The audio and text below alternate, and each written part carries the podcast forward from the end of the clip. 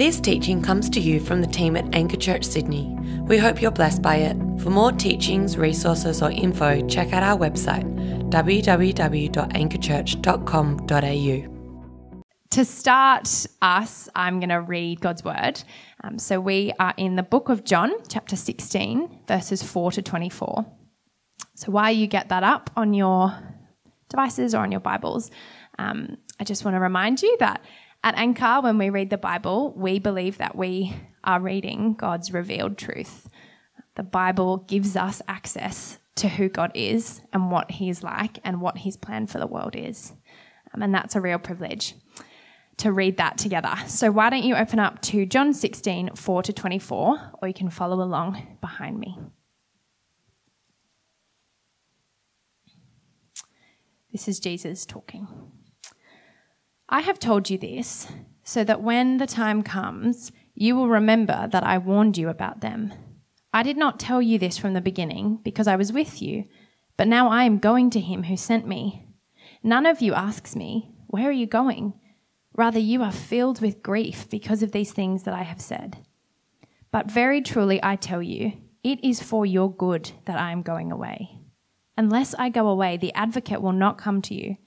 But if I go, I will send him to you. When he comes, he will prove the world to be in the wrong about sin and righteousness and judgment. About sin, because people do not believe in me. About righteousness, because I am going to the Father, where you can see me no longer. And about judgment, because the prince of this world now stands condemned. I have much more to say to you, more now than you can bear. But when He, the Spirit of truth, comes, He will guide you into all the truth. He will not speak on His own, He will speak only what He hears, and He will tell you what is yet to come. He will glorify me, because it is from me that He will receive what He will make known to you. All that belongs to the Father is mine. That is why I said, The Spirit will receive from me what He will make known to you.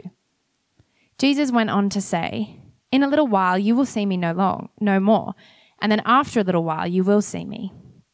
At this, some of his disciples said to one another, What does he mean by saying, In a little while you will see me no more, and then after a little while you will see me, and because I am going to the Father? They kept asking, What does he mean by a little while? We don't understand what he's saying. Jesus saw that they wanted to ask him about this, so he said to them, are you asking one another what I meant when I said, In a little while you will see me no more, and then after a little while you will see me? Very truly I tell you, you will weep and mourn while the world rejoices. You will grieve, but your grief will turn to joy. A woman giving birth to a child has pain because her time has come. But when her baby is born, she forgets the anguish because of her joy that a child is born into the world. So with you, now is your time of grief but I will see you again, and you will rejoice, and no one will take away your joy. In that day you will no longer ask me anything. Very truly I tell you, my Father will give you whatever you ask in my name. Until now, you have not asked for anything in my name. Ask, and you will receive, and your joy will be complete.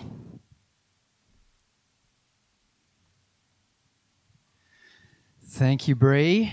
We are continuing our series in the upper room. And before we get to the word, I just wanted to, uh, one quick announcement. We are, our Sparks family are heading away on vacation uh, next Sunday and the Sunday after.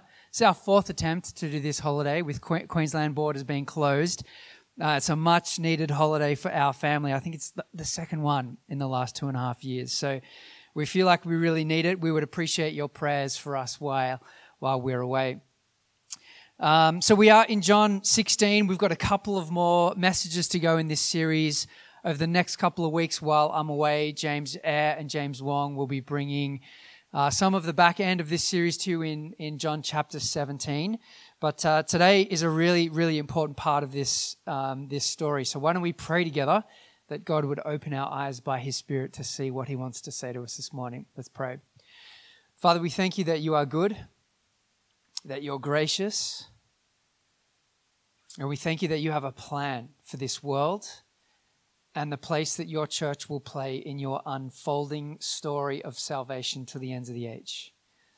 God, help us to see the part that we get to play in this as we are strengthened, empowered, and animated by the presence of your Spirit with us. We ask that you would speak to us this morning, transform our lives, and help us to be the church that you call us to be. We ask this in Jesus' strong name. And everyone said in a big loud voice, Amen. Amen. Well, farewells are difficult, aren't they? They're hard, especially when there's a healthy. I mean, I guess a farewell is not difficult if the, the relationship is unhealthy. See ya. But if a, if a relationship is healthy, a farewell is difficult.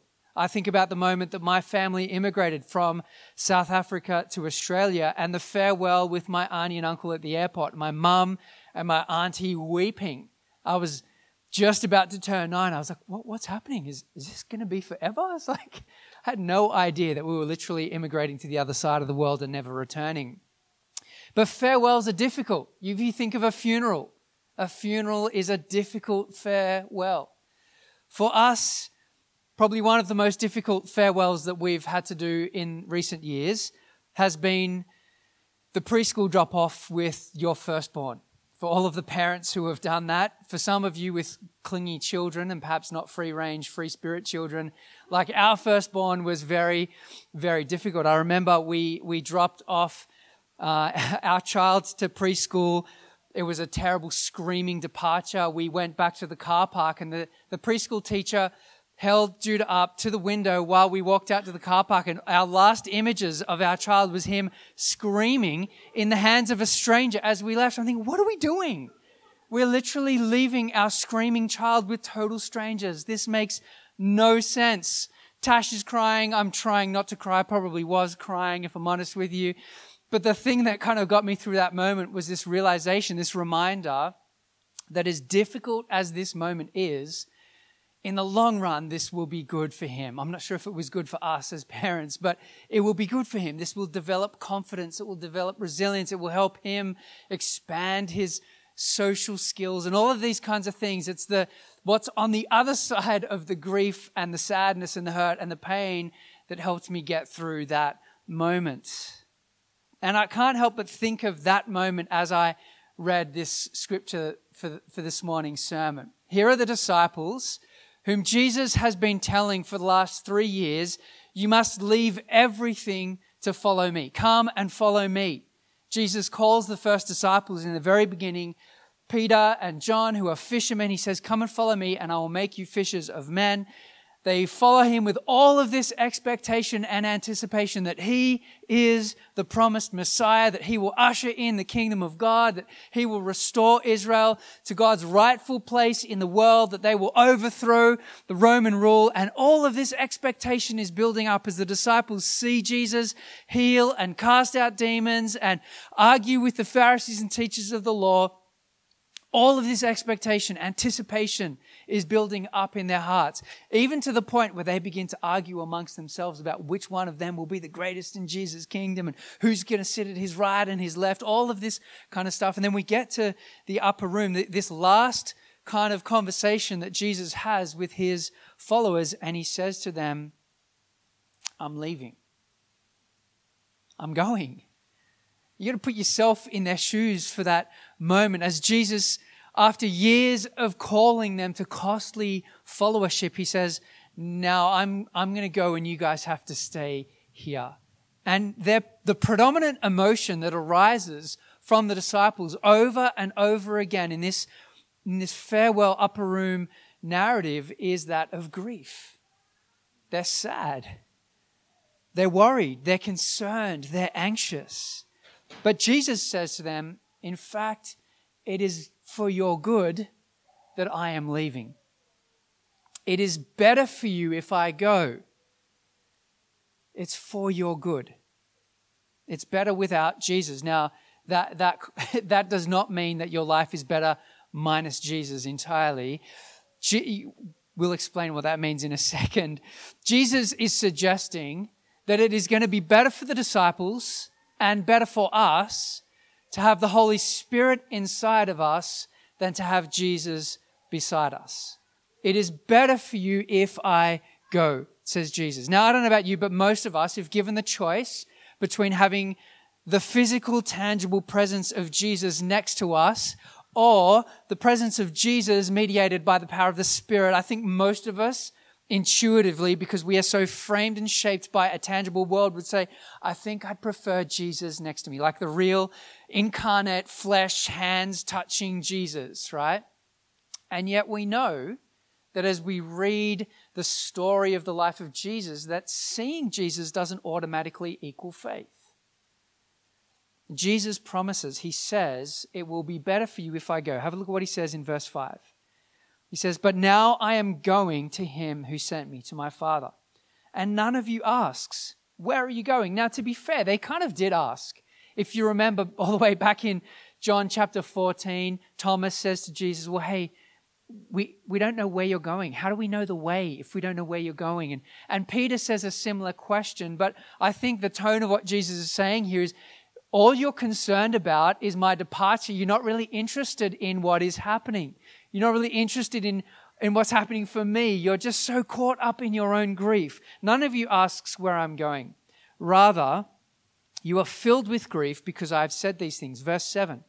But very truly I tell you, it is for your good that I am going away. Unless I go away, the advocate, the comforter, the helper, the friend will not come to you.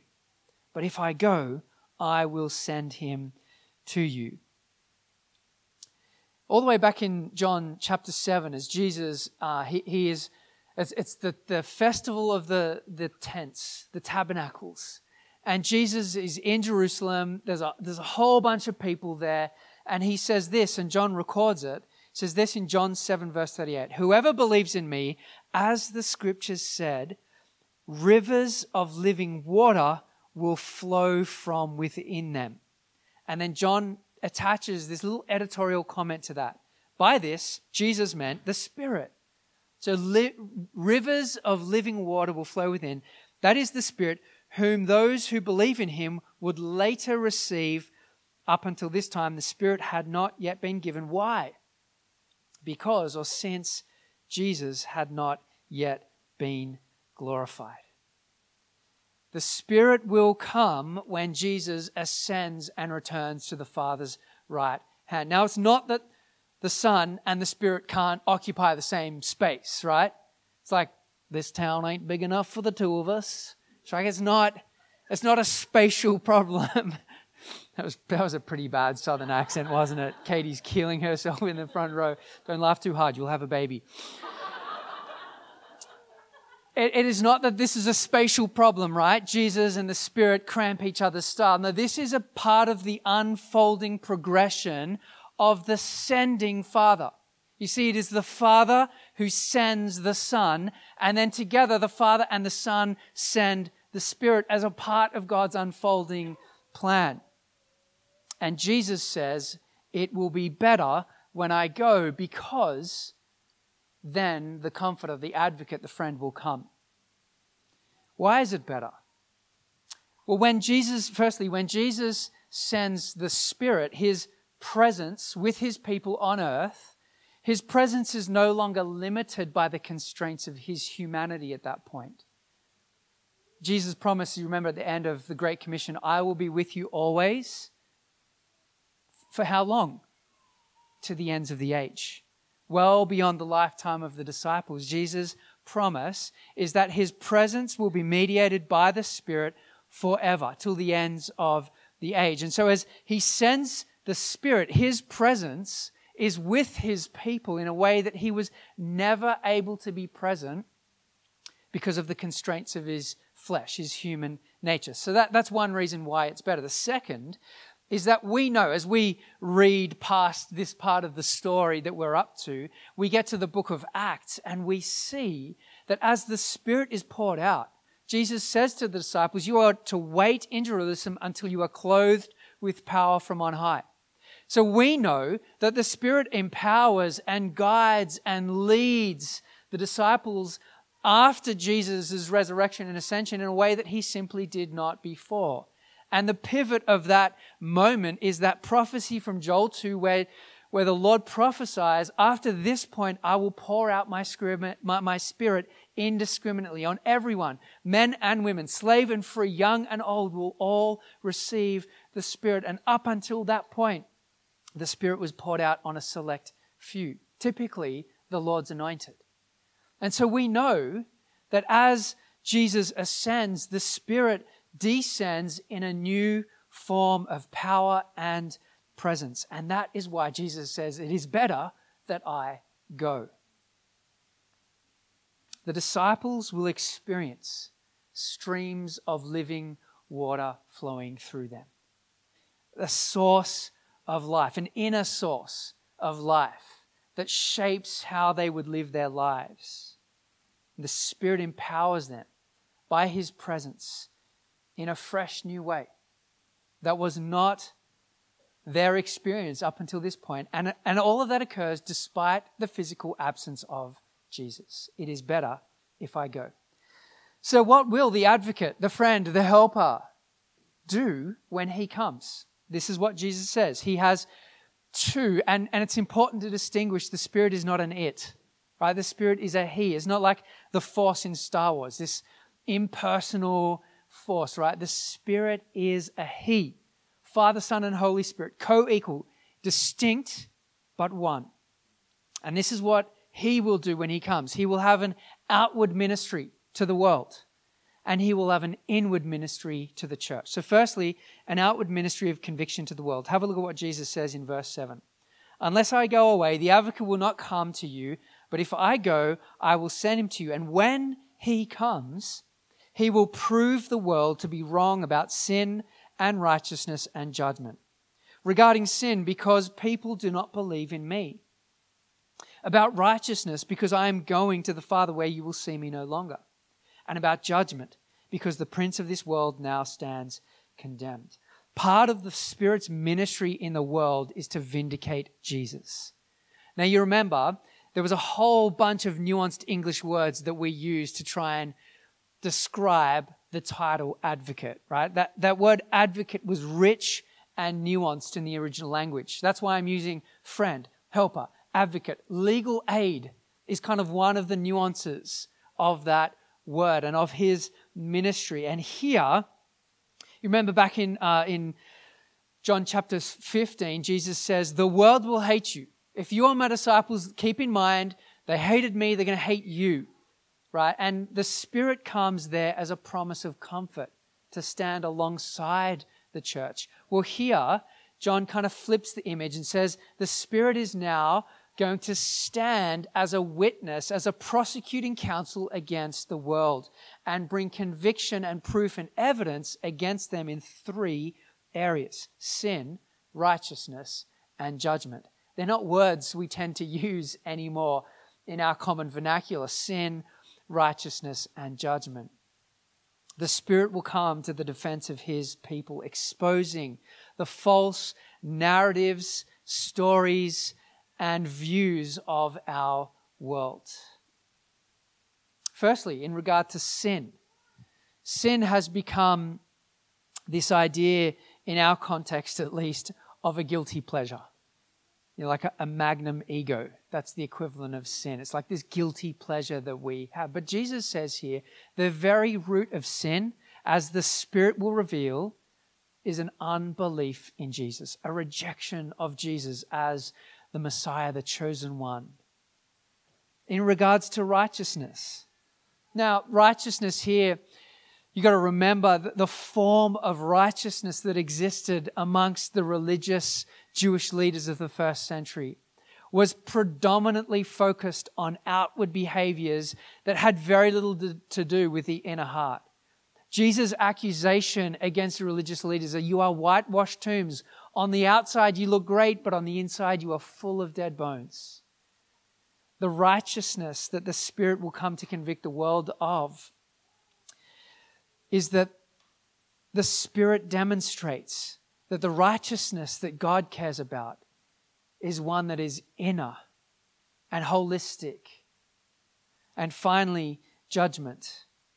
The Spirit will demonstrate that despite the fact that the world judged, condemned, falsely tried, and killed the Messiah, by the power of the resurrection and ascension of Jesus, the Spirit will convict and prove to the world that his great enemy, the devil, has been defeated. And in fact, Jesus is the victorious one. The judgment, according to the world, where they thought they were going to stamp out this Jewish cult that was rising up, in fact, what is birthed in that early church moment of Acts chapter 2 is a movement that will change the world on the back of the resurrection and vindication of the Son. The Spirit acts a bit like a laser level. And if you've seen, if you've had any, um, you know, construction happening in your house, uh, perhaps a tradesman or tradesperson would turn up and put a laser level to see what is flush in your house. And if your house is particularly old, perhaps the line may be a bit out and there's some work that needs to be done. In our house, our doors just, they're not flush. They don't close properly. You can hear everything. Last night, the neighbors were having a great party, and I could hear everything spilling off their balcony because our doors don't close properly. And the, the role of the Spirit here is to show to the world the, the way that you are seeing things, it's not level. It's not, it's off kilt. This is what is flush. This is what is level by the estimation of God's metric, God's value and not the world's. And He will bring conviction.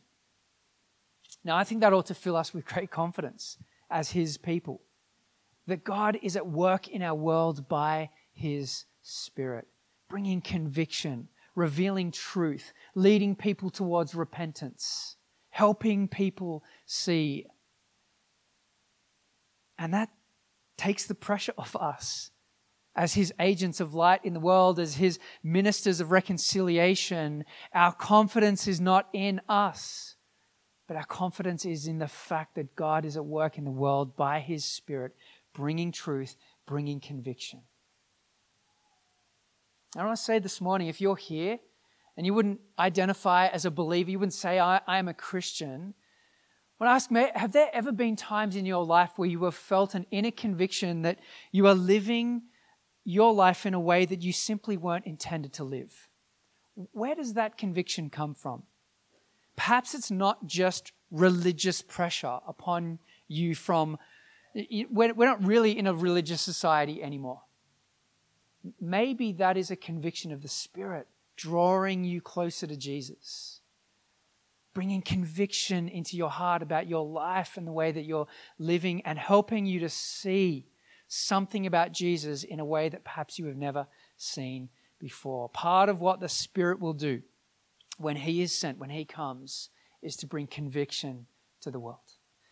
But the second thing that He will do is He will guide the church. He has an outward ministry to the world and an inward ministry to the church. This is what it says in verse 13. But when He, the Spirit of truth, comes, He will guide you you all, this disciple community that Jesus is building here, he will guide you into all the truth.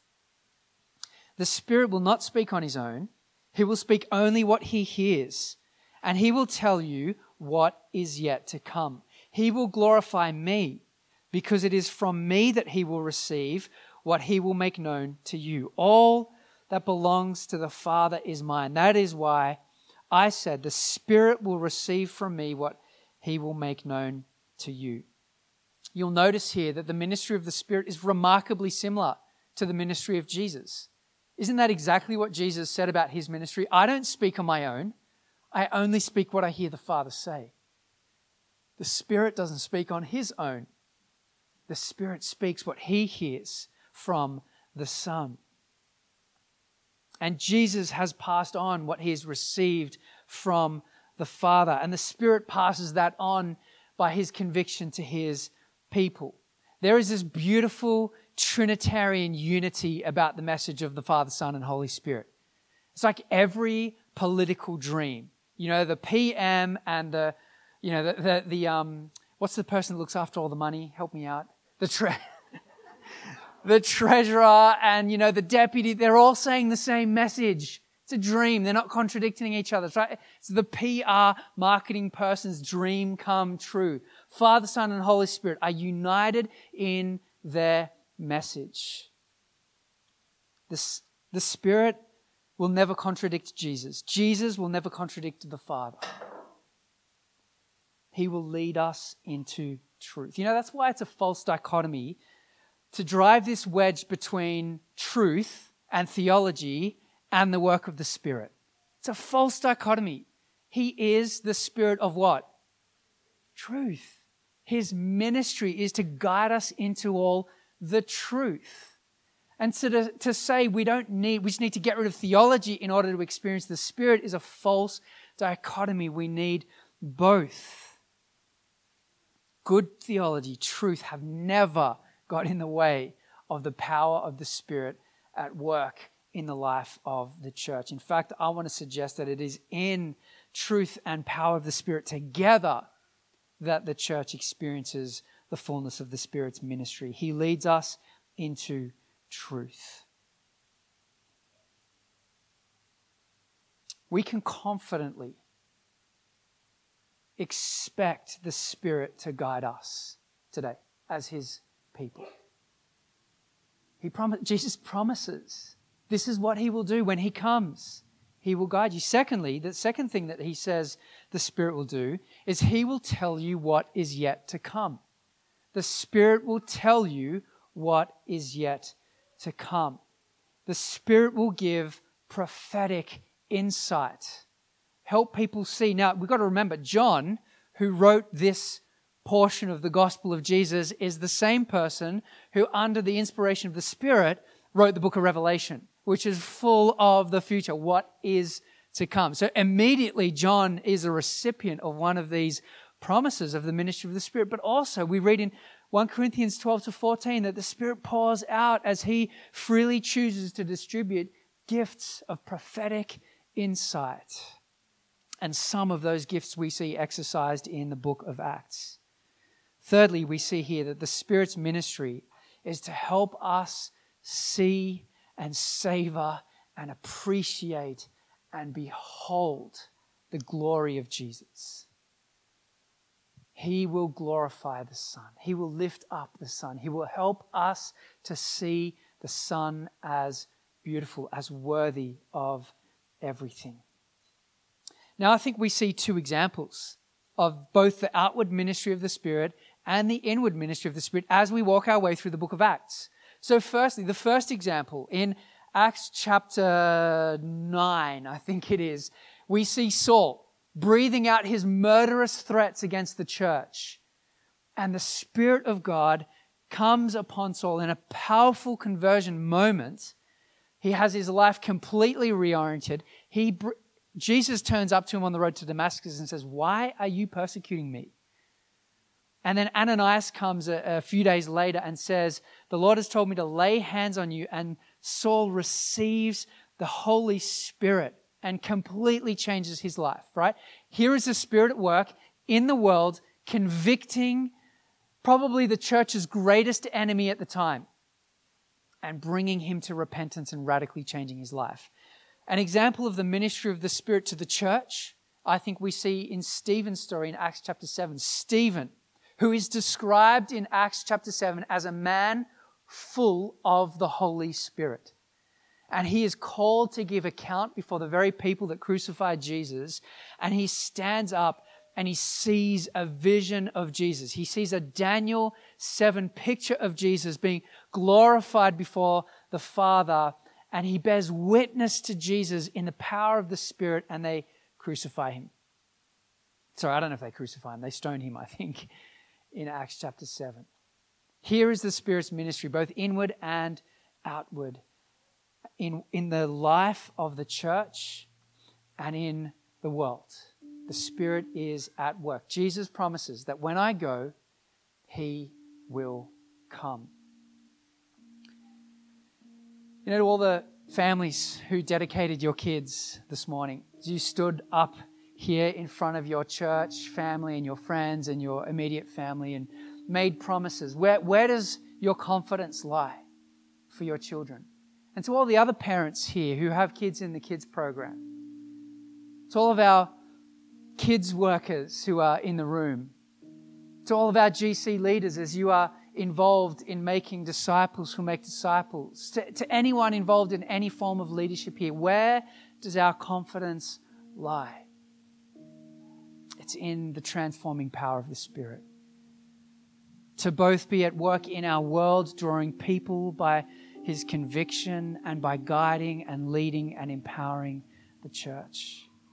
And I think perhaps one of the greatest sadnesses of our day, in the Western church at least, this is not true outside of the Western church, because I think the church outside of the West experiences Jesus at work in their midst by the power of his Spirit in a way that we simply do not because we are so self sufficient. And my call to us today, church, is to be a people who would know what it looks like to see the power of God at work in our city and in our church because we have been a church that is dependent on Jesus ministering his presence to us by his Spirit. A prayerful church, an expectant church, a church that longs to see God blow through our midst and our city in a profound new way in our time and do a work that was beyond our capacity beyond our ability to set up a great room with great sound and great lights and incredible graphic design and cool social media, beyond all of that, a hunger and a thirst for the people of God to get on their face before the presence of God and call out for His Spirit to be poured out in a fresh way in our time. That's our prayer, our hope, our dream. Well, like Jesus said to the disciples, I have much more to say, but you can't bear it now. I have the same, much more to say, but uh, I'm rambling and I want to close there. I'm, I'm going to pray and uh, actually going to hand over to Bree, who's going to lead our church in the Lord's Supper. As the band comes out, let me pray for us. Father, oh God, we want to say this morning that we need you. We confess that we so often we are self-sufficient, Lord. We do things in our own strength our own power, our own abilities. And yes, you use all of those things, God, but for the times where that gets in the way, where weakness could be used, God, to do your thing, please make us a people who are hungry for your spirit. We ask this in the strong name of Jesus. And all of God's people said, Amen.